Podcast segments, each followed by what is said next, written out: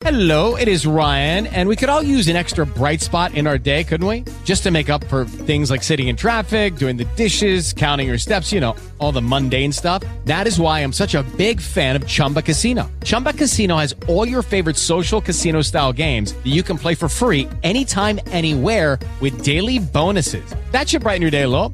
Actually, a lot. So sign up now at chumbacasino.com. That's chumbacasino.com. No purchase necessary. VGW Group. Void were prohibited by law. See terms and conditions. 18 plus. Welcome to IAQ Radio, the voice of the indoor air quality industry. Yes, the rules have changed.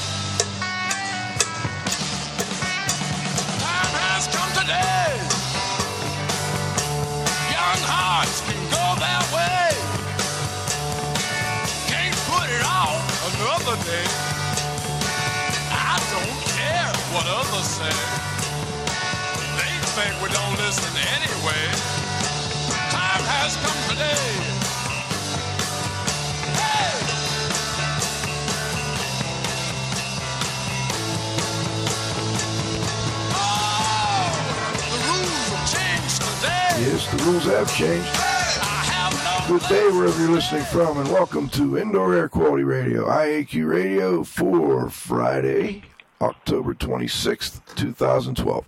This week, episode 261 comes to you from Studio D in Central City, Pennsylvania. My name is Radio Joe Hughes, and joining us from Studio C is the Z-Man, Cliff Zlotnick. Hey, Joe. It's a nice Friday day here. Glad to be with you and our audience and guests. Beautiful day in the in the Burgh. And in, at the controls is our engineer, Roxy V, Val Bender. Hi, everyone. And joining us from Carnegie, Pennsylvania, will be our technical director, Dr. Dietrich Weil. Today's segments include the IAQ radio trivia question, an interview with Dr. Catherine Noakes and Dr. Louise Fletcher. Hopefully, she'll be able to dial in here in a moment. We've got Dr. Noakes on the line. We're going to talk, they're both from the University of Leeds. We're going to talk today about hospital acquired infections. Of course, we'll have our halftime and get Dr. Weil in for a roundup at the end of the show. Before we get started, let's thank our marquee sponsors. Indoor Environment Connections, the newspaper for the IAQ industry. Subscriptions and advertising information are available at ieconnections.com. JonDon Products, where restoration and abatement contractors shop. Visit them at www.jondon.com. Clean Facts and Cleaning and Maintenance Management Magazine, your source for cleaning and maintenance news. Visit them at clean, C-L-E-A-N-F-A-X dot com and cmmonline.com. Please be sure to thank our sponsors for their support of IEQ Radio when you inquire about their services and products. All right, to listen live, you can or to download past shows, follow the link from the IAQradio.com website that says go to the show. You can also stream shows directly from our homepage and, of course, download past shows from iTunes. We also have transcripts of past shows available and continuing education credits. Just email me at joe.hughes at iaqtraining.com. Last but not least, please visit the IAQ Training Institute website for the most current dates for the training you trust at iaqtraining.com. Let's turn it over to the Z-Man for today's IAQ Radio Trivia question. Thanks, Joe.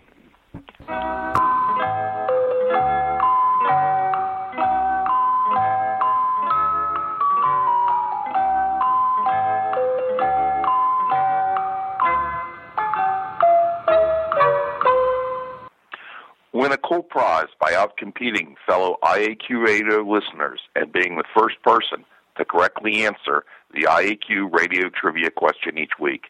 Submitting your answer is very easy. Email it to czlotnick at cs.com, or if you're listening to the show live via your computer, you can text in your answer. Congratulations to Andy Krasowski, Concast Metal Products, Mars, PA, for being first to answer last week's trivia question, naming Sir Winston Churchill as the famous statesman who said, quote. We shape our buildings. Thereafter, they shape us, unquote. The IQ Radio Trivia question for Friday, October 26, 2012, has been sponsored by Triska, the Tri State Restorers and Specialty Cleaners Association, who have been serving the needs of and advocating for their members for over 30 years. Triska is your source to industry training, certification, standards, and events. Check out their new electronic membership category at their website, www.trsca.org. Now for this week's trivia question. Name the American physician, poet, professor, lecturer, author, and important medical reformer who notably posited the controversial idea that doctors were capable of carrying puerperal fever from patient to patient. Hint, his son, who bore the same name, was a noted American jurist and member of the U.S. Supreme Court. Back to you, Joe.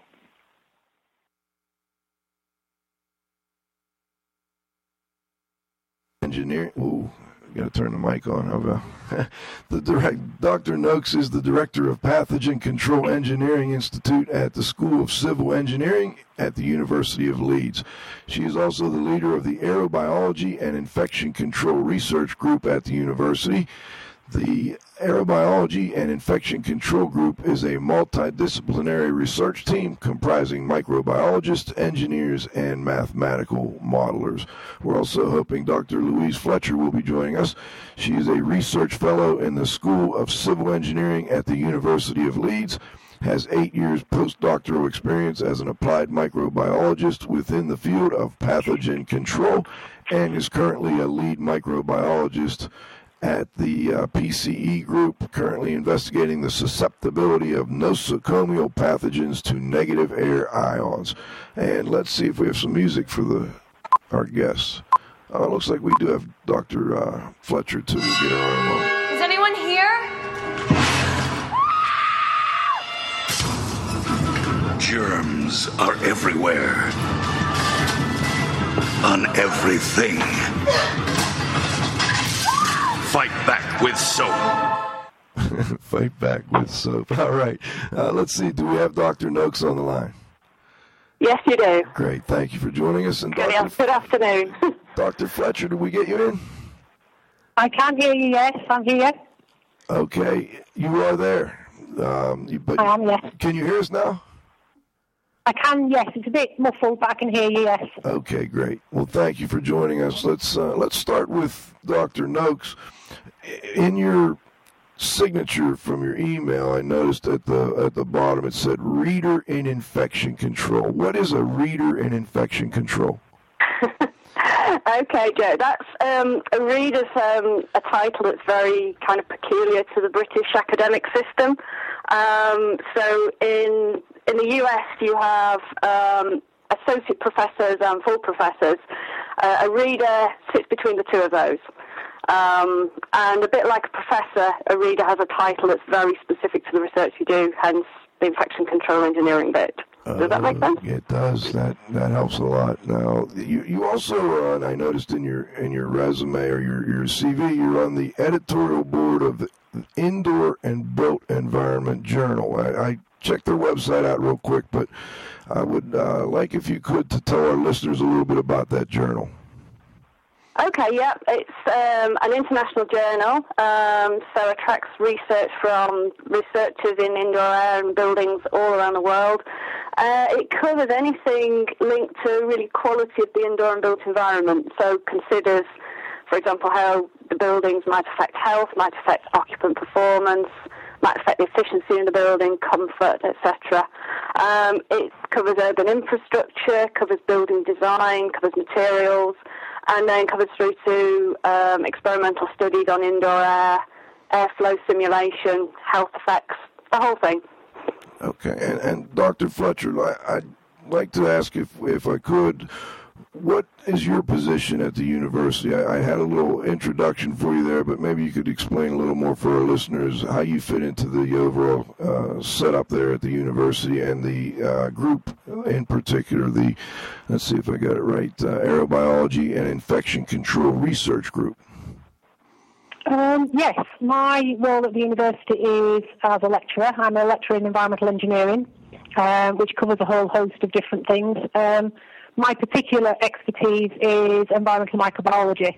Um, so I cover sort of how microorganisms occur in the air, how they generate and how they move around and how they contaminate surfaces. So that's my area of expertise. I also cross over into other research areas, including solid waste management and wastewater treatment um, and disposal. So I cover sort of a broad area. Um, in terms of the research group, um, Cass heads the research group, so it might be better for Cass to actually explain to you how the research group works. Well, let's do that. Uh, Dr. Noakes, Okay. how, how does this research Yeah. group work? Yeah, okay, so our group, um, we've existed oh, about 12 years now. Um, we, we are based in the School of Civil Engineering, so although we're looking at infection control, it comes from a very engineering focused perspective. Um, actually, the group originated because our department has a very long history of public health engineering and has always had its own microbiology facilities. So the indoor air work was a kind of natural extension from that. Um, we started from a building services type perspective, but linking with that microbiology so we can link air and the microbial side of things together. Um, these days we're pretty well established. Um, I'm originally a mechanical engineer, have a flow modelling background, building services background. Um, so Louise, as she said, is environmental microbiology. We also have another academic colleague, Dr. Andy Sleigh, who um, comes from a fluid dynamics background. And then we have researchers who work with us. So we have three postdoctoral researchers currently and five PhD students at the moment. And they're working on a whole range of different things. Some of them are, are based modelling side of things. Some of them are, are experimental. Others cross between the two areas. Cliff. Sure. Let's talk a little bit about how your group studies transmission of hospital acquired infections. Can you touch a little on the key interests in areas that you're researching or pick highlights, your choice? Okay. Um, uh, if I start by talking, telling you something about the hospital ventilation and modelling side of things, and then perhaps Louise can touch on some of the more experimental work that we do. Perfect. Um, okay, so my main interest is healthcare ventilation. So I'm interested in the, the relationship between airflow and contaminants and how we can use, for example, particularly modelling techniques to be able to understand how we can determine the risk of infection and how we can actually maybe determine a better design for a building. Um, particular highlight at the moment is I'm running a very big project. It's a five-year project on healthcare ventilation that supports um, three researchers and three PhD students who are looking at a whole range of different things. Um, so a couple of the highlights in that one. Um, we did quite a lot of work recently looking at a very large naturally ventilated Nightingale ward, so a very traditional hospital ward, and we were looking at using um, gas tracers and computational models to explore where contaminants might go and how factors such as whether you've got the windows opened or closed and how you put, lay out the ward, how that affects um, your risk of infection and how well the building is ventilated. Um, we're hoping we're going to publish that work very, very soon. Um, but the main finding from that one was uh, if, it, if it is a naturally ventilated ward, to keep the windows open. Um, we also, I mentioned modelling. We do something called computational fluid dynamics modelling. So this is a technique where you can use a computer simulation to predict things like the velocity of the air, the pressure of the air, the temperature, and where a contaminant is in a room. Um, we do an awful lot of this work. Um, some of it's pretty high level advanced um, with you know very high performance computer, but we've also been doing recently some stuff about modelling in real time, um, which is really quite cool. Um, we can actually model flow patterns in a room. And you can watch them move in real time. So we're hoping that we can develop that further to be able to understand and show people exactly what happens to air in their rooms. So you Um, have you have an, a, a a mock-up essentially of a hospital room, and then you you perform different um, experiments, research projects within that particular area in the in the uh, building. Uh, yeah, I. Lu- Louise, do you want to talk about that? Yeah. Um, as Cass said, Cass is involved in the sort of the modelling side of it, and I'm more involved in the experimental side. And sometimes the work that we do, the experimental work that we do, complements or validates some of the uh, modelling work. But sometimes the experiments are sort of standalone. Um, so we've been involved in quite a, a, a large range of uh, research projects looking at particularly indoor air quality and bioaerosols. Um, some of the work that we do involves sort of laboratory scale, small scale experiments. Um, so we've used some very small scale sort of experimental rigs to look at things like microorganism susceptibility to things like UV and say negative air ions. Um, we've then done sort of larger scale experiments in our aerobiological chamber, which we might talk about a little bit later. Um, again, looking at the susceptibility of microorganisms to certain air treatments. Um, it might be air ions, it might be UV, ozone, things like that.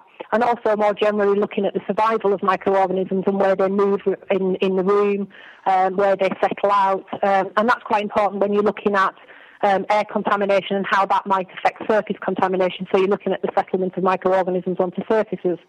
Um, we've also been involved in um, experimentally in on-site sampling.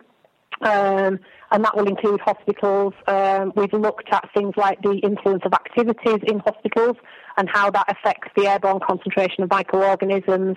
So that might be things like bed making activities, it might be uh, ward rounds, it might be visitors, um, and then other things like um, clinical procedures. So it might be looking at the use of nebulizers on respiration on respiratory wards. So we've also looked at sort of doing air sampling and surface sampling to look at the impact of, of um, different activities. Uh, we've done a few very large projects over the past few years looking at, in particular, we did one looking at negative air ions and the effectiveness of devices that produce air ions on, in this case, it was um, infection rates in an intensive care unit. Um, so we were looking at um, what happens to the concentration of, of microorganisms in the air and also what happens in terms of the number of infections that people are getting. And we did a, a sort of clinical trial looking at uh, without the devices, and then again for a six-month period looking at them with the devices to see if there was any um, added advantage from having the ionizer devices. Uh, and again, on a slightly different note, like the other bit of what I do, we've also been involved in looking at studies on outdoor uh, environments. So for me in particular, I've looked at um, the generation and survival of bioaerosols with uh, a waste management context. So looking at things like composting facilities and wastewater treatment facilities and how they produce bioaerosols and how they move around in the environment outside, which in the UK can be a big issue. Um, we have quite a lot of um, legislation for bioaerosol production at waste management facilities and things like that. So we've done full scale, we've done on-site, off-site, uh, and we've also done laboratory scale studies as well.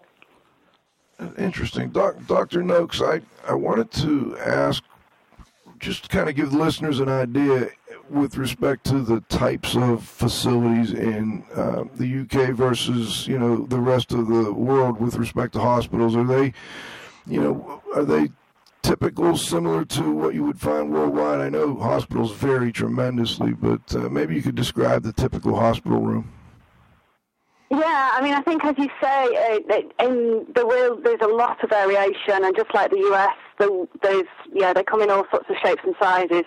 Um, surprisingly, though, things like a, a hospital room, they they are perhaps more more similar than you might think. They, you know, because they're all a similar size, they all tend to have the same set of furniture in them.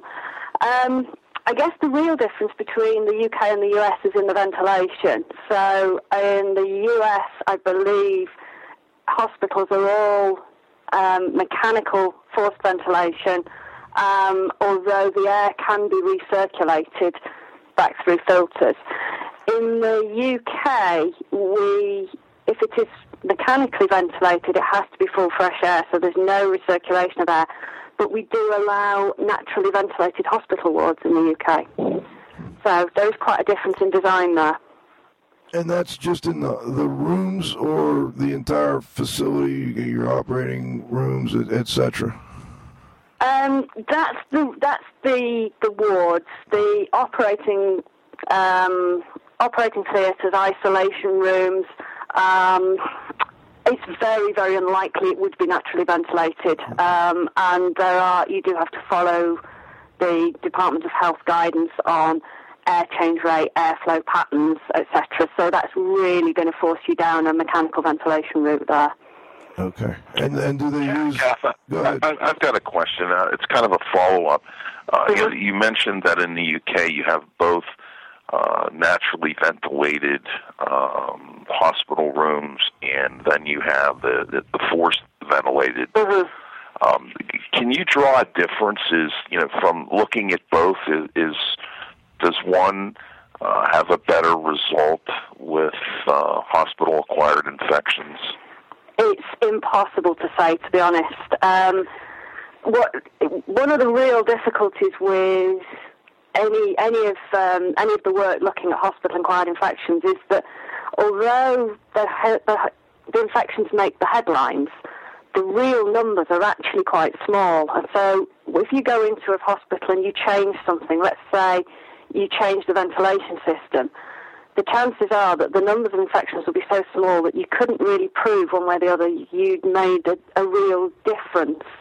Um, so really ventilation, apart from high risk environments, so where you've got say immunocompromised patients or infectious diseases, most hospital environments it's going to be driven more by the comfort of the people and the local environment outside. I mean, the city centre in, in London would probably have a mechanical ventilation, but some of the more rural areas would, would have the natural ventilation. Okay, thank you. You know, Dr. Fletcher, I just happened to be out last night with a friend and his wife, and she is infection control uh, officer, whatever her title is, at a, at a hospital here in in the U.S. And we were talking a little bit about you know what we know works and what we think works, and and what we're pretty sure does not work. And and she gave me the impression that unfortunately, a lot of what they are doing right now is not necessarily something that has been studied extensively. And I think that's what your group gets at is you're trying to extensively study these things and make sure that what we think works does work. Can you give us an example of things we do know work with respect to lowering the transmission of hospital acquired infections? Um, I think uh, one of the things that has been studied quite extensively um, that we know does work, and that's that's hand hygiene. Um, in terms of controlling infections, hand hygiene is one of the definites that we know does work. Um, and in the UK, in the UK, there's been a, a, huge campaign over the past few years about hand hygiene. Um, and I think in the UK, we are actually seeing vast improvements in the amount of hand washing that's going on, particularly in clinical environments, and the infection rates. Um, and the other thing that, that we know works is ventilation. Um, if you've got good ventilation, um, you will get a reduction in infection rates, and that's particularly true in places like um, operating theatres. Um, so we know that ventilation works. In terms of sort of technologies, um, I think probably one of the ones that's been studied the most that we can say, well, yes, the technology works because we know the mechanisms is UV. Um, and we do have clinical evidence that UV does reduce, um, A, the amount of microorganisms that you've got within surfaces and air, but also reduces the infection risk. Because one of the things that you have a problem with when you're doing sort of clinical things is that it depends on what you measure as to whether it works. We can measure things like airborne concentrations of microorganisms, and we can say, yes, that works. But if the clinician then doesn't see a comparative reduction in the infection rate, then they would say it doesn't work. So again, it depends on what you measure as to whether you say something works or doesn't. But certainly hand hygiene and ventilation do, and uh, some of the UV technologies we know do work. It's interesting, and Dr. Fletcher, maybe you can follow up on this. Uh, she brought up, she was at a recent conference, uh, my friend, and she said that there was a vendor there who was selling UV. And they were selling it as a, a mechanism for helping in cleaning rooms when the room was turned over to another uh, patient. You know, after, I forget what she called that type of cleaning. Do any of you know off the top of your head what they call that? Is it terminal? Um, yeah, I mean, this. I mean, we might touch on this when we talk about how how we test devices and things. But there is a difference between um, what you would do if you were going to clean an occupied room and what you would do in, in a case like that, where you are you've had an incident, there, there is a contaminated room, and then you want to decontaminate that room ready for somebody else to go in. The technologies that you can use in the second case, when you've got an unoccupied room, um, can be much more effective because you're not having to worry about people within the room being affected by the technology, say UV or um, ozone and things like that, for example. So certainly UV and ozone and hydrogen peroxide in a situation where you've got an empty room and you can basically flood the room with a biocide and antibacterial uh, agents will work very, very well. No. But you wouldn't want to do that if it was a room that was occupied. And I think she used daily cleaning and terminal cleaning to describe the difference between Yes, the two. yeah, Okay. yeah. There's, there is a difference between the routine cleaning that you do while somebody's there, and then this sort of uh, very intense cleaning when you're changing the use of the room or when you're moving one patient into a room that's been occupied by somebody else. Cliff, do you have a follow up on that? No, no, I don't. Okay. Now, she also mentioned, and this is a difficulty that I kind of didn't really think about until after talking uh, to her last night. One of the concerns with the UV system is the time it takes before you actually get the disinfection of the room. And she felt like, you know, we've got to turn these rooms over very quickly. I mean, hospitals have to make money the, the way, and this is in the U.S. now. I don't know if it's the same in the U.K., but it's like a hotel room. If nobody's in there, you're not making money on it. And her concern was the amount of time it took for this particular product to actually do the disinfection. Can you comment on that, Dr. Fletcher? How quickly UV can be used to help turn a room around?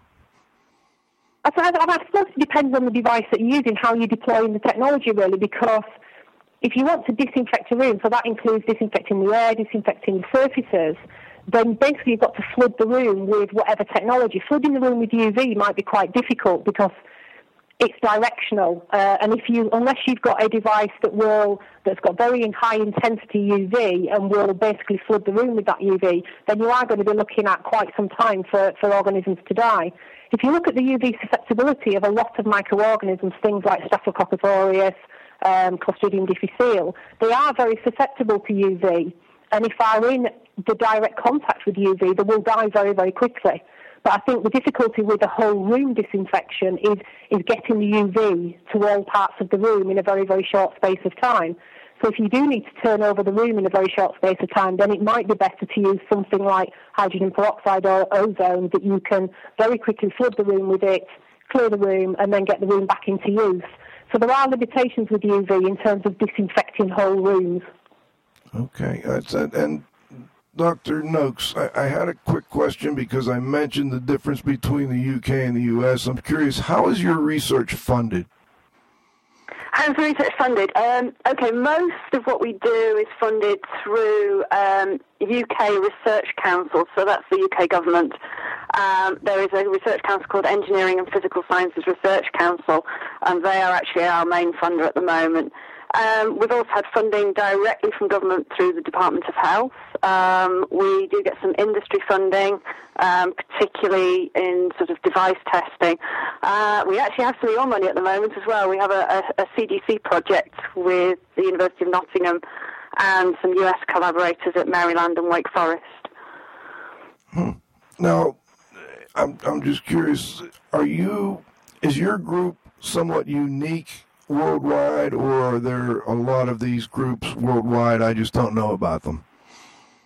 Um, in the UK, we are pretty unique because we, to actually bring together the mathematical modelling, the experimental, and the in the laboratory to have a chamber, they're, they're pretty rare, and to go and do hospital sampling and to do all of that in one group is pretty rare. Uh, there are a handful of groups around the world who probably we would say, I wouldn't say compete with us, but uh, are, similar. Um, Harvard School of Public Health, they have a chamber similar to ours, although they don't do so much of the mathematical modelling side of things. Um, the group at Colorado, Boulder, Colorado, again, they have a biological chamber. And there's uh, groups in Hong Kong, for example, who, who again work in this field. Uh, there's also groups in Denmark, although they don't tend to have the biological facilities. They're more interested in surrogates, so tracer gases instead of um, um, biological aerosols. Okay. So yeah, we are pretty unique. Well, and I, that's what I, I thought, but I wasn't positive. Now, now, Dr. Fletcher, I want to continue along with the, the line of what works, what, what we think works, etc. We, I'm curious about what what we know works. We talked a little bit about what do we think works, but we really haven't shown through research for certain that it works. And I, I want to give an example: uh, single occupancy versus double occupancy rooms. I mean, my understanding is we think that works. We're not 100% certain, but obviously you'll know better than me. That's probably one for Kath actually, because I'm more more in terms of technologies and engineering. Um, Kath would probably know more about um, the organisation of rooms and things like that. So I don't know whether Kath wants to say something about double occupancy as opposed to single occupancy rooms. Yeah, I can comment on that. I mean, anything, anything like layout of a room is very, very difficult to prove. You know, you think that the, the layout is going to improve something. so you place a sink somewhere, may be more accessible. You know it's going to improve hand hygiene, but you can't get conclusive proof because it's it's mixed up in a whole bunch of other things. And the same with single versus multi-bed. Um, you you know, you, you, you, you sort of common sense tells you that it is going to reduce infections. Um, but it's very hard to say exactly why, because of course if infections are just spread by hand contact and the the staff and the patients wash their hands effectively, well, in theory, there should be no difference. Um, actually, this really quite nicely brings us to the research article we recently published, which I know was the reason why you got in touch with it in the first place. Um, the PhD student who's been working on that, that's actually the ti topic of his PhD, which is to look at is a single room better than a multi-bedroom from an infection point of view and to try to quantify it. And what he's really interested in is this whole environmental contamination. So whether how if things are, are released in the environment, where do they land? How does it contaminate that room? And how do, as people then possibly then go and touch those surfaces, how does it increase the risk? And actually, he can. He's been doing some models which allows him as well as doing some experimental work to look at a single versus a multi a double bed environment. He's been doing some um, infection risk mathematical models, which allow looking at where um, people touch and how frequently they touch, and to be able to quantify the difference between a single bed and a multi bed room. So we can't quite answer that question yet. We hope within the next six months we might be able to um, at least have some better evidence. And whether we would ever be able to fully quantify it, I doubt, but at least we might have some better evidence to say why might it be better and just how much better. Okay. Well, let me let me do this. I'd like to talk to you a little bit more about that subject. I also want to talk to Dr. Fletcher a little bit more about the different mechanisms used or, or um, products used for cleaning. But we've got to take a quick break here and thank our sponsors. We'll be back in about 90 seconds.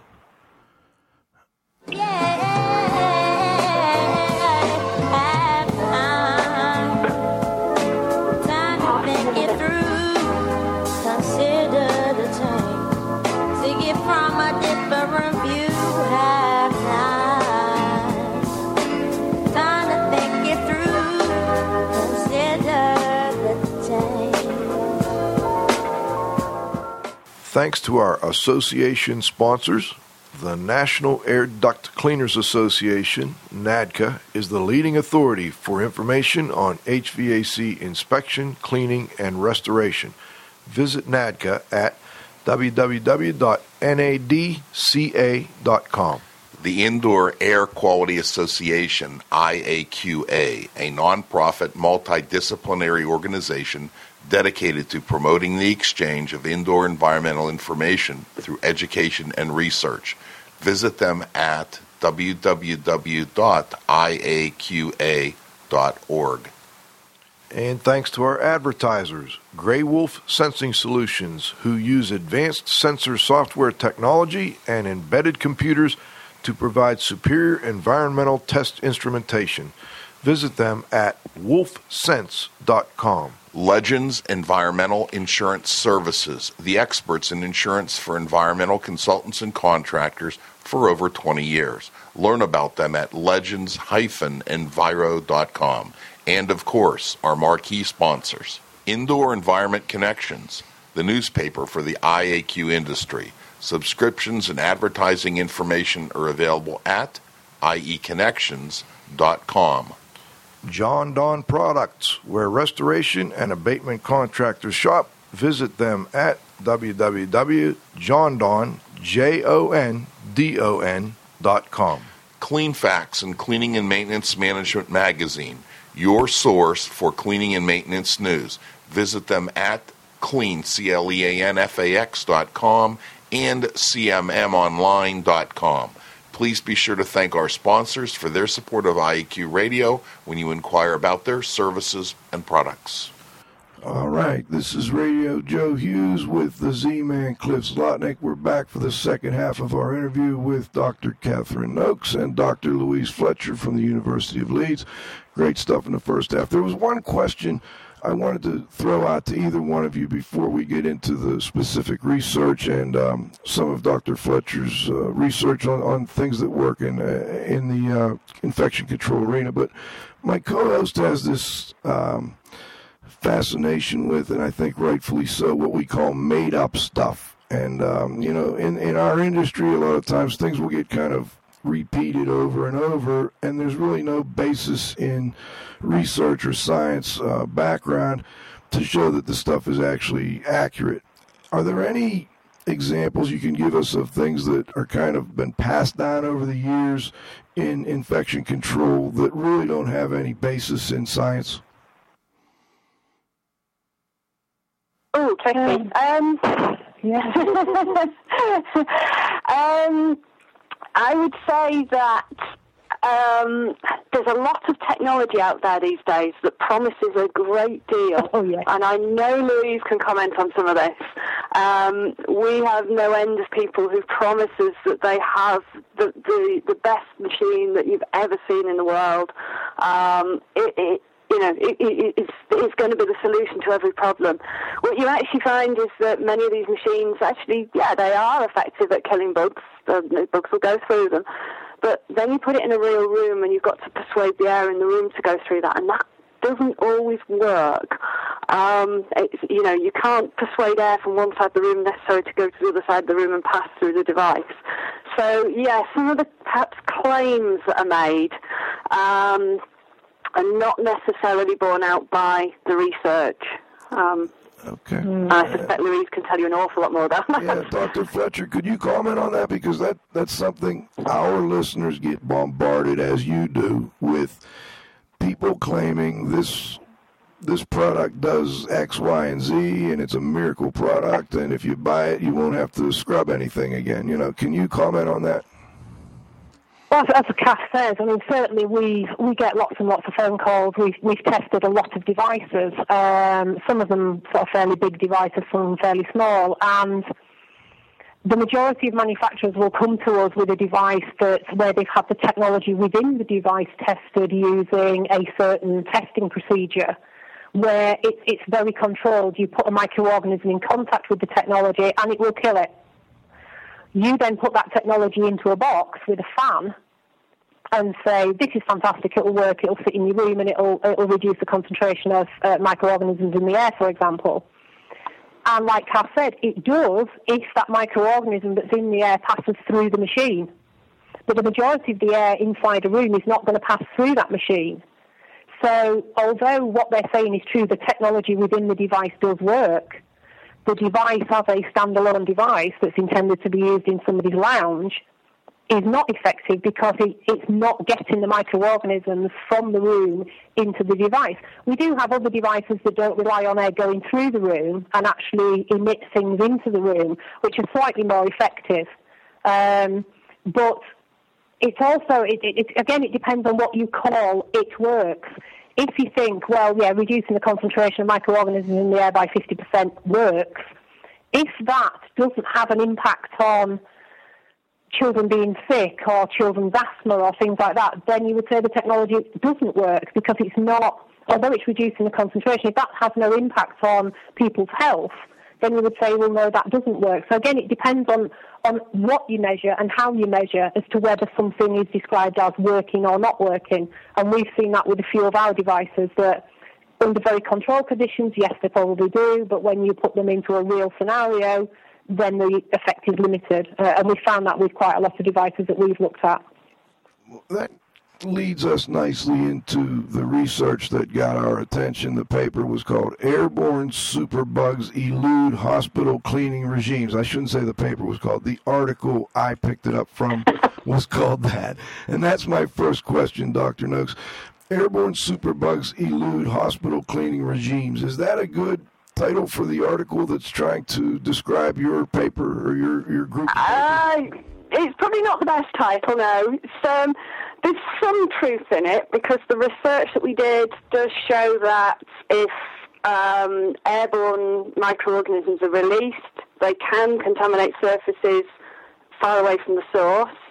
Um, but it is, I would say, somewhat exaggerated because we didn't go so far, and we can't go so far as to say that actually it is a major infection risk. So, yeah, um, I think that's called media exaggeration.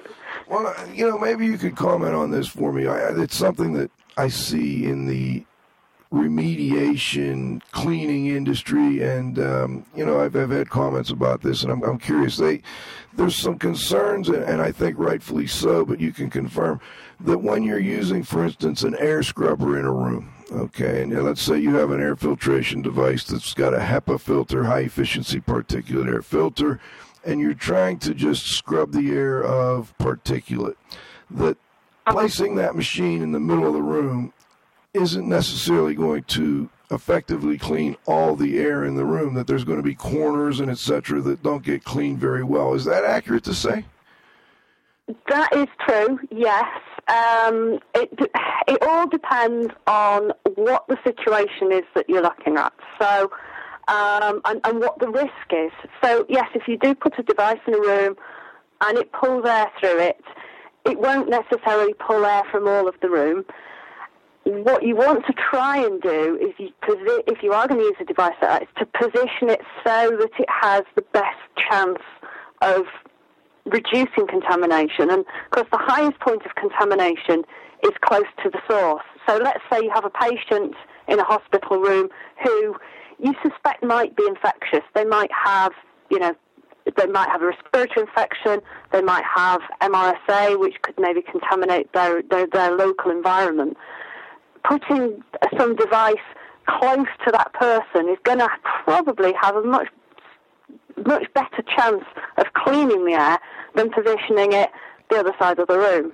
Um, because there's, there's always going to be higher concentrations nearer the source. Um, one of the things that always that you always have to consider is that the source in most hospitals, the source is in the room. Um, okay, so um, some devices, some approaches focus on supplying very clean air to the room. But of course, if you are standing next to a person who is infectious, the fact that the air coming out the vent in the ceiling is super clean is really of no consequence when you're next to the source. So understanding that relationship between a source, where it goes in a room, and then where best to position devices or how best to control is, yeah, it's a key thing, key element of what we do. And Cliff, did you ever follow up on that? I don't know. It's kind of a it's kind of a strange follow up, but you know, it, it seems that the, the shape of hospital rooms is always the same. You know, the, these rooms are either uh, square or semi-square, you know, in, yeah. in in terms of shape. And you know what happens is that I think because of that, you know, you end up having corners and you end up having cracks and Mm-hmm. crevices, and you know, it's almost. And I know that this is going to sound very very strange, but it's almost as though a round room, a round-shaped room, might. Uh, and, and I just wondered whether that was ever studied, just changing the shape Oh, of Oh, I don't, I don't know. I mean, I think there's in, in all of these situations, there's a, I suppose, a, a, cost benefit or a risk versus rewards that you have to do, and in most env- most hospital environments, despite what the papers will tell you, what the media will tell you, they are not that dangerous. So in most hospital environments, yes, there are some risks, but it's only worth investing in control technology to a certain level um, because the risk in most cases isn't so great as we want to invest in anything higher than that. Um, yeah, I mean, say for example, a round room. Yes, you wouldn't get the corners and you wouldn't get those stagnant areas, but actually, even in a square room. Um, if, if it's well designed, if the, particularly the ventilation is well designed, then you can effectively ventilate that. And people move in environments all the time. There's always movement. So things will get, those stagnant corners will get flushed out over time, providing there's good cleaning. Anything that deposits out will get cleaned up. Um, so, I mean, actually, I'm, I'm, I'm quite a strong advocate for ventilation because I think there is a danger out there that there's a lot of technology on the market and people will perhaps go for that over ventilation. And at the end, at the end of the day, I think good ventilation is an absolute must. And then technologies can reduce the risk further under certain situations. Dr. Noakes, is there an ideal setup for when you're mechanically ventilating? Um, do you want to bring your your air in low and exhaust it high? Do you want to bring it in high and exhaust it low? Do you want to keep it in the middle? Can you comment on that? Um, I think at the moment we don't know what the ideal is yet. Um, what we do know is that um, if it's a mixed ventilation system, so where you're looking to mix the air in the room, that it should be designed to promote as be- good a uniform mixing as you possibly can. So, an example is we did a research project um, a couple of years ago with um, collaborators in the UK, uh, the Department of Health, and uh, an organisation called BSRIA, and we were looking at an isolation room. So, we we're looking at a new design of isolation room, and what the um, to prove that the airflows worked in this room. Now, isolation rooms normally you have a pressure difference to the outside with it between the room and the outside, so normally it'd be a negative pressure. Um, and everybody knows that isolation rooms are, have a pressure difference, but nobody thinks much about the air in the room itself because you kind of think that, well, the patient's in there, they're infectious, so hey, we'll forget about them. But if you think about it, the nurses have to go in there, they have to go and deal with that patient. So one of the things that we focused on there was also looking at what does the air in the room do? And we wanted to prove, and we, we could we could prove this, we could show it, that the air in that room was as far as possible what you call fully mixed, so all uniform in there. And that would mean that if you could then determine what an infection risk might be for that room, and that risk would be the same, pretty much the same, everywhere in that room. So it wouldn't matter whether you stood on the left hand side of the bed or the right hand side of the bed, the risk would be the same. And so, and, and by knowing that, you know that you can quantify it. You know that you've you've done your best um, to do that. However, in terms of other approaches, it may be that there are better ways of doing it. It may be putting air in low, taking out high. Um, if you think of operating theatres, operating theatres often have a downflow system where it comes in high and has a, they call it a laminar downflow, so a flow that goes down over the over the patient on the operating table to take away contaminants. Um, it's very effective, but also it does cost. It costs a lot of energy. It costs a lot of money to run. So there's always a trade-off in every environment. Um, there's just some examples there of things that do work. We're running a little short. I've got a whole list of questions here, and I want to make sure, Cliff, are, are there any in particular you want to make sure we get to on this? Uh, um, mine are more on the control techniques and, and things like that. That's probably where my greatest Let me get one more then on the on the research project, and then we'll go to that and, and finish up with that. What were the key results from this research project about airborne? The one that was titled, at least in Okay. the article. Yes. So this is a project um, my PhD student did, a guy called Marco-Felipe King, and he found three things from this project. He found he basically released particles in a in our bioaerosol chamber, and he set it up to mimic either a single bed hospital room or a two bed hospital room. And he found that the biological particles, first of all, he found that they settled everywhere in the room, and there wasn't really a relationship between distance from the source. So he found that you know these particles would contaminate surfaces quite a long way from the source.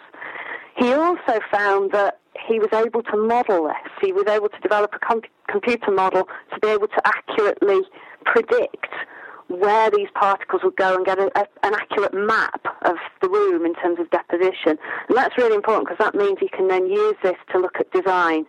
And then the third thing we found was that there was some dependence on ventilation and layout, and in particular, putting a partition between two beds was um, actually reduce the contamination. Um, partitions are used quite a lot. We use curtains in hospitals, but they're usually used for privacy rather than infection control. And I think there's quite a lot of increasing evidence that they have quite a significant infection control benefit, and we should think better about how we design those partitions between beds in multi-bed spaces. That's interesting. All right, Cliff, did you want to you want to get with one with Dr. Fletcher on the technologies? Yeah, I, I, I did. Um, and, you know, as we have limited time, um, if you could tell us which of the technologies uh, you find uh, most promising. Um, it's quite a difficult one to answer really because they've all got their pros and cons really. Um, One of the things to say is is how you test them. Um, one of the really really important things when you're looking at these technologies is how you test them, and how you test them will depend on their use.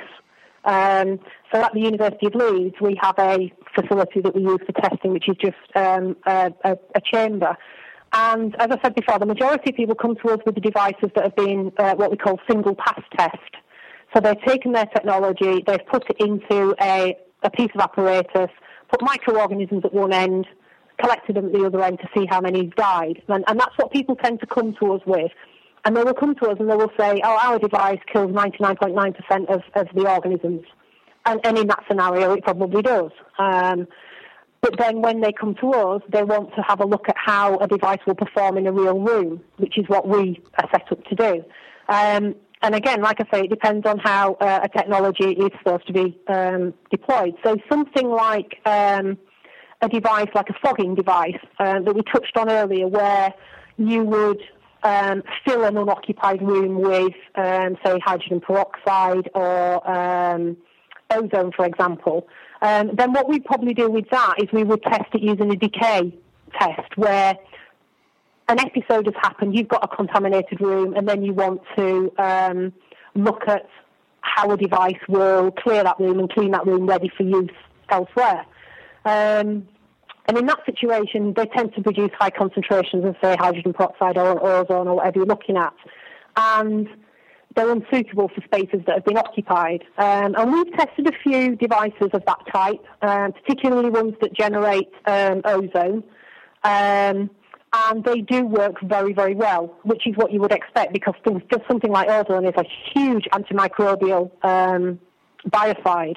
Um, and we found that in this particular situation, you can get in excess of 90% reduction. So something like that does work. Your big machines that do sort of clear room do work. Um, we've looked at hydrogen peroxide, but not in um, so, such high concentrations, um, in much, much lower concentrations. And because the concentration's lower, they tend not to work as well. So I don't think there's any doubt that, that a high-powered machine like that will work.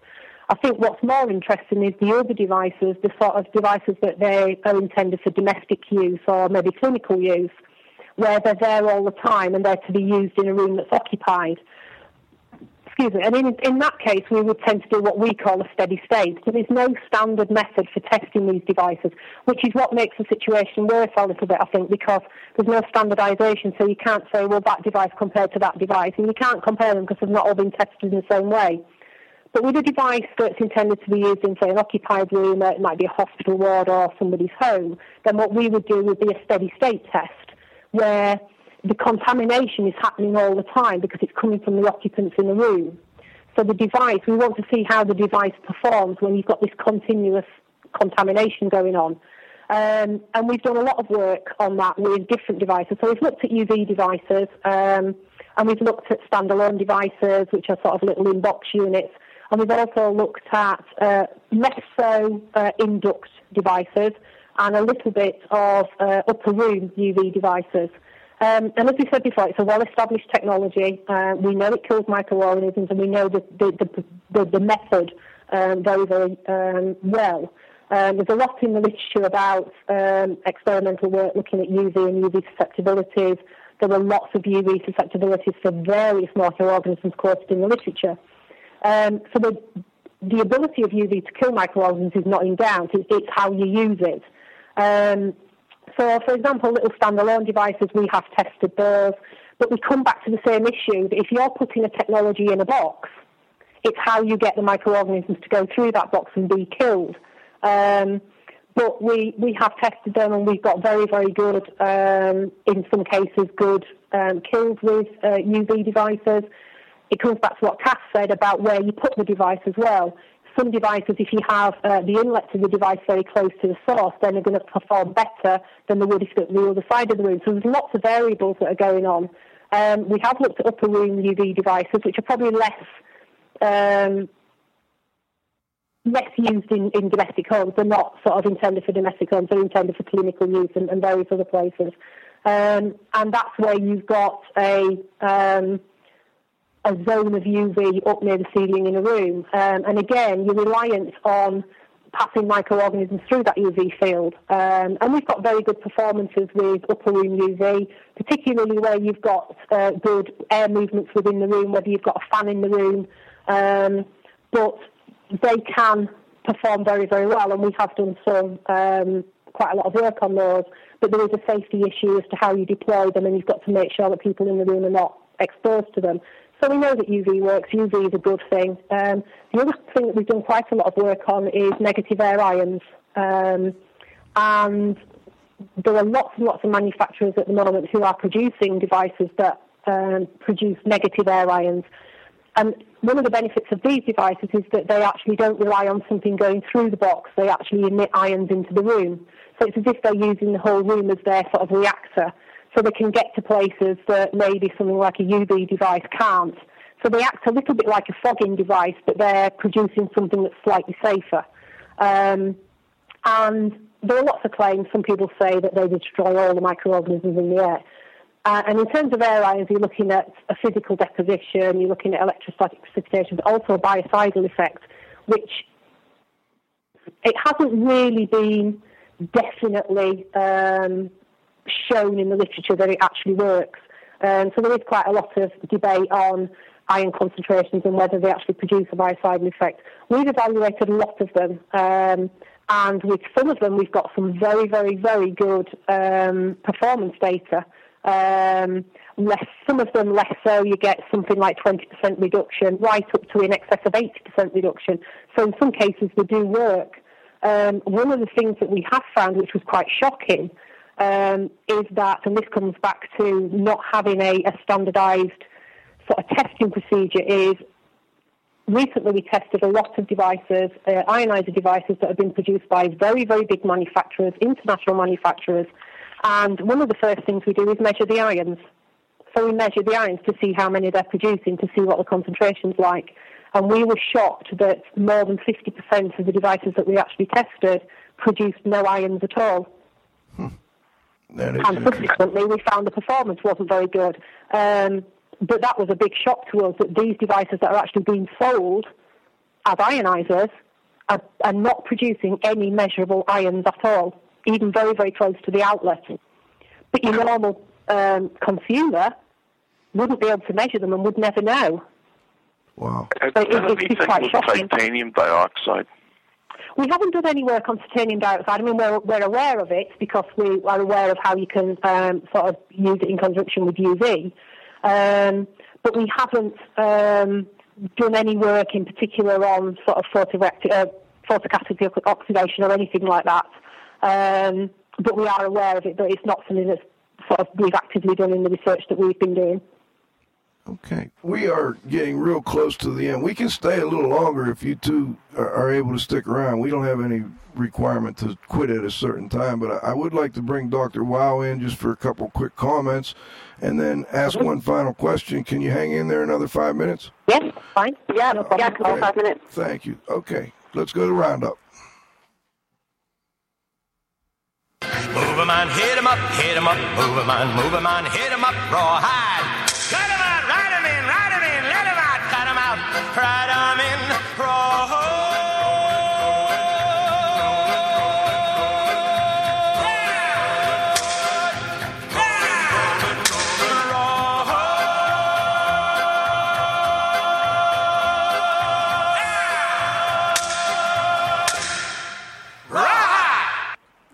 All right. Dr. Dietrich Weil. Do we have his music? There we go.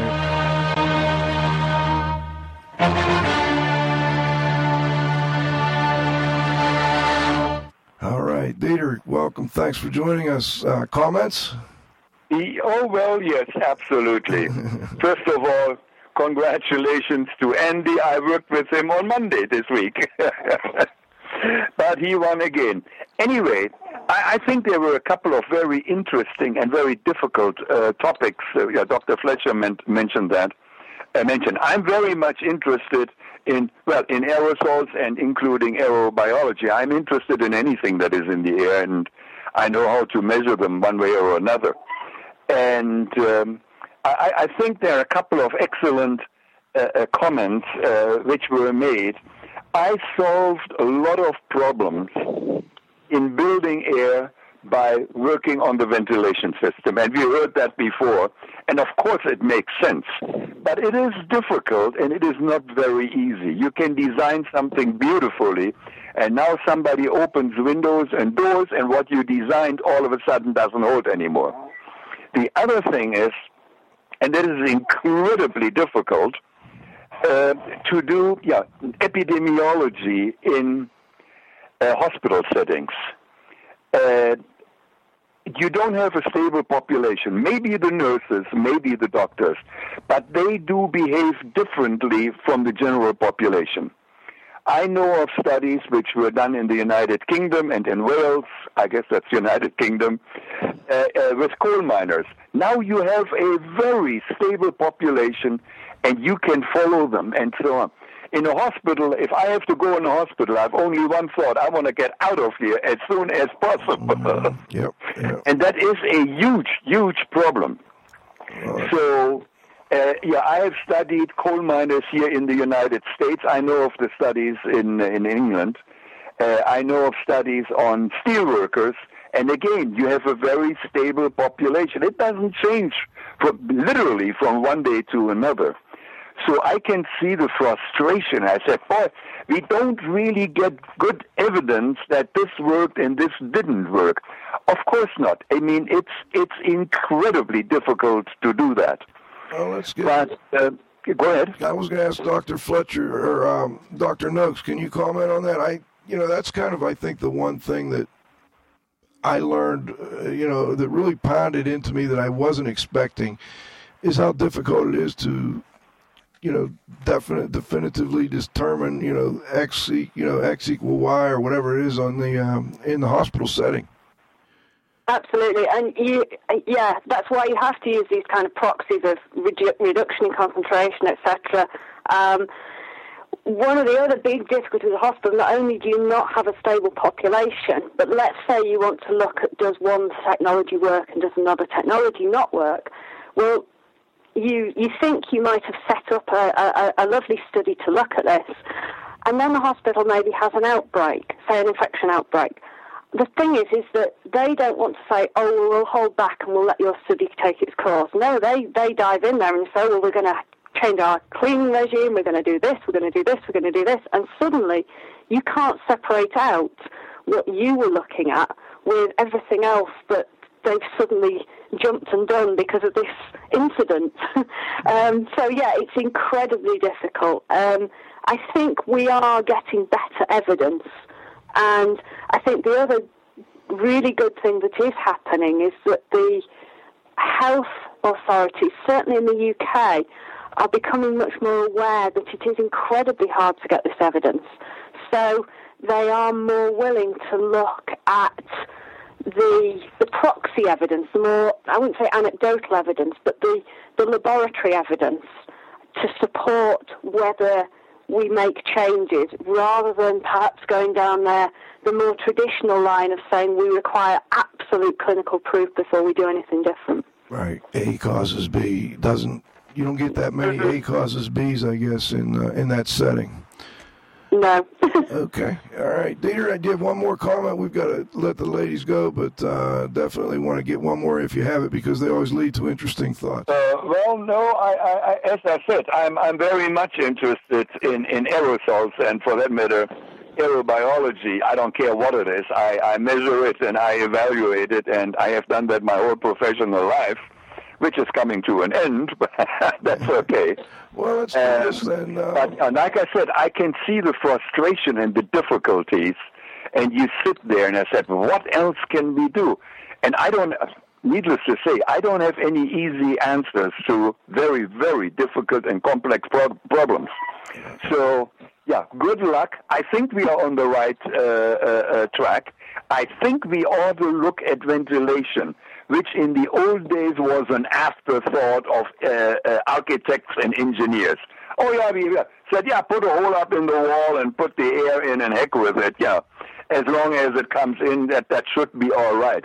I designed in the uh, in the Pittsburgh uh, Children's Hospital isolation rooms. Some of them had to be under positive pressure for obvious reasons, others under negative pressure because there were infected people in there. And it took us quite some time to to get that all going. And well, whatever I designed is not there anymore. The children's hospital has been torn down, and they have a new one. And I have no idea whatsoever what is happening in the new uh, uh, children's hospital. Dr. Noakes, uh, is it getting better with respect to designing ventilation into these facilities during the planning stages? Yes, it is. Um, ironically, part of this is being driven by um, climate change and energy concerns. So, because people are more aware of the energy consumption of the building, it is prompting at the same time people to think a lot more about how you design ventilation, how um, and how you you design it to be efficient, but also to to optimise the comfort and um, and deal with the infection risk. Wow, that's fascinating. I, I, I thought think that is an it. excellent uh, an excellent point. Yeah, if you are having quote comfort, and you got to pay for it. That is the problem. It's part of living.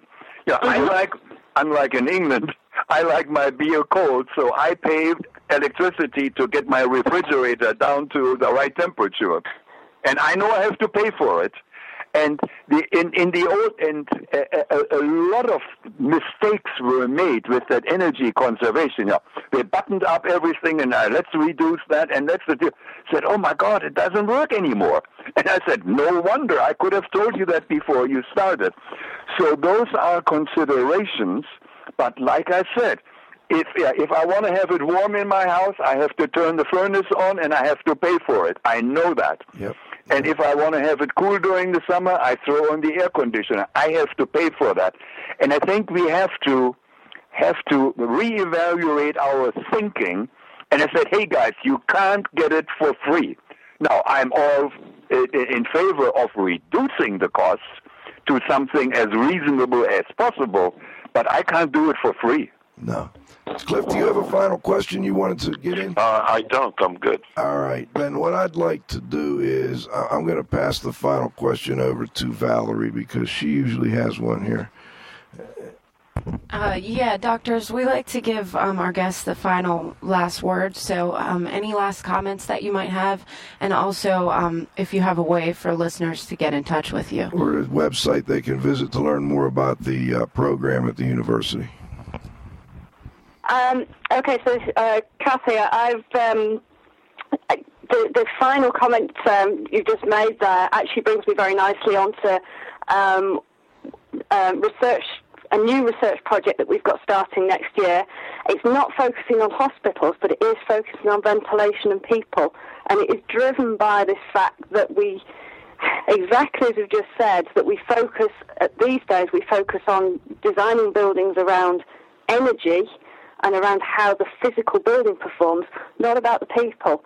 And what we want to do is look at offices in urban environments, and we want to look at how the outdoor air in the urban environment affects the indoor air in the office, how that affects the occupants, and how we can tell them about that to allow them to optimise their, their environment and actually perhaps maximise their productivity. Um, and we've got I've got collaborators here with um, urban meteorology at University of Reading and human computer interaction down at Southampton University. Um, and we're going to be looking at this starting in March next year. Thank you. And I want to thank you also for joining us. And let's let Dr. Fletcher get in any final comments. Um, nothing really that, that Kath hasn't touched on. Um, just, I mean, in terms of my expertise and the fact that I'm testing lots and lots of devices, the thing that worries me um, is that manufacturers seem to be sort of preying on people's sort of um, over. Um, they're worried about their environment and they're worried about bioaerosols, and I think a lot of manufacturers are jumping on the bandwagon really and producing devices that, to be quite honest, we don't actually need, and sort of pandering to the um, to the public really, and, and making the public a bit more um, aware of what's going on and, and, and worry about it a lot more. And I'm not sure that the majority of the environments that we, like Kath, touch on, our environments are not necessarily dangerous, uh, and the, the microorganisms that are moving around us in our day-to-day life are not necessarily dangerous. And I don't think that um, we necessarily need all these technologies that people are um, are trying to sell, uh, some of which don't work. So good old-fashioned scrubbing with soap and water, or maybe a disinfectant of some type, is still Open your windows, yeah, open, your windows and get some ventilation in, and just make sure you wash your hands and clean the surfaces. Okay. Well, that's a great way to end it. Uh, I, I do appreciate that, and I, you know, I suspected there was going to be. Oh, you wanted, to, if you would, uh, you mentioned safety issues, and I just wanted to make sure we gave you a chance, Dr. Fletcher, to mention the safety issues with respect to some of this equipment. Yeah, I think I think the safety issues with UV are, are relatively well known, really, um, and, and it, it's the same with the majority of the technologies that we look at. The reason they kill microorganisms is because they're dangerous, and we are effectively an organism. So things that are going to kill microorganisms will also damage us. So things like UV are dangerous to us. So we have to be very very careful how you use them.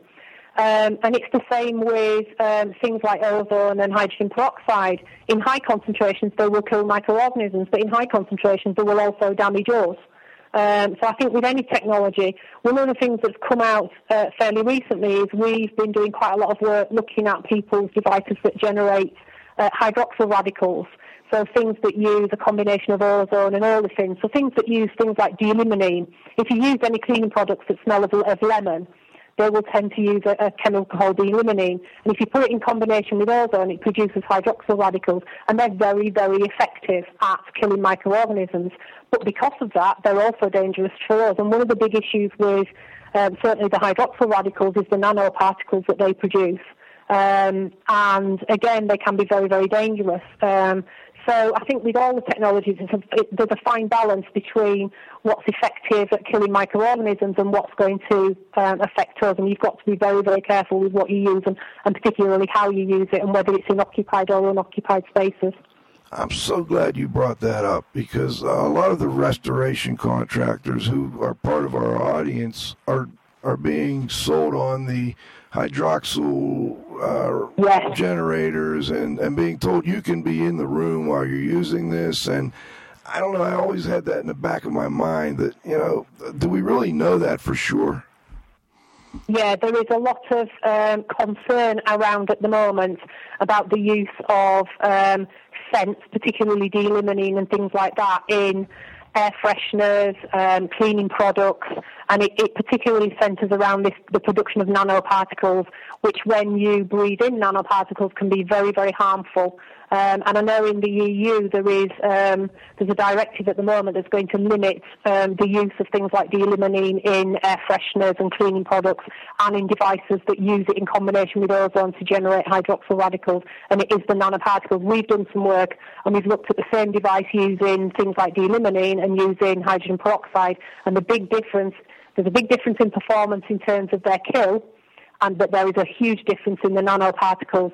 D-limonene works very, very well, kills microorganisms, but generates lots of nanoparticles.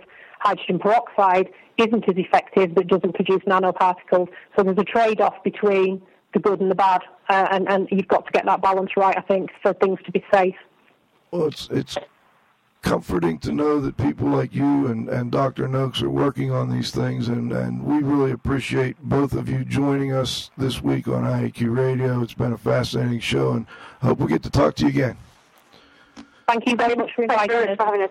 Uh, can I just say, if anyone does want to get in touch with us, if they um, search on the internet, if they search for pathogen control engineering, they will find our, our institute's web pages. Pathogen Control Engineering. Yes. All right. Well, this is Radio Joe Hughes saying thanks to Dr. Catherine Noakes and Dr. Louise Fletcher for a fascinating show on hospital acquired infections and more, which was really, I thought, great. That little icing on the cake, Val. I also want to thank my co host, and hopefully next week I'll get rid of this. Uh, Throat and sinus thing I've got going on here. But the Z Man, Cliff Zlotnik, thanks for joining us again this week. You're welcome. Another very good show, Joe. Always a pleasure, Cliff. Of course, I want to thank our technical director, Dr. Dietrich Weil. Next week, we've got Dr. Donald Cook from the National Institutes of Health, done some interesting research recently on asthma and what types of organisms may be affecting asthma. Um, exacerbation and maybe even uh, asthma development. So, interesting show next week with Dr. Donald Cook. I want to make sure I also thank our growing group of loyal listeners. Please come back and join us next Friday at noon for the next broadcast of IAQ Radio.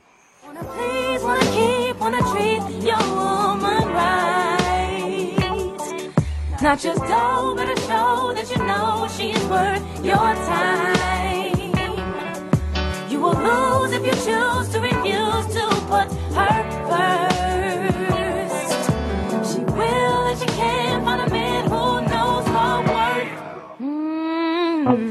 A real man knows a real woman when he sees her.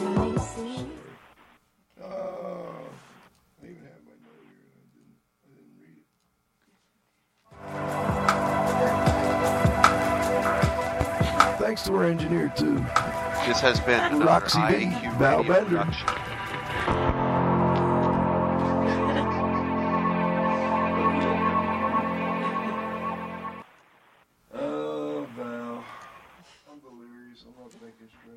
With the Lucky Land slots, you can get lucky just about anywhere. This is your captain speaking. Uh, we've got clear runway and the weather's fine, but we're just going to circle up here a while and uh, get lucky. No, no, nothing like that. It's just these cash prizes add up quick. So I suggest you sit back, keep your tray table upright, and start getting lucky. Play for free at LuckyLandSlots.com. Are you feeling lucky? No purchase necessary. Void where prohibited by law. 18 plus terms and conditions apply. See website for details.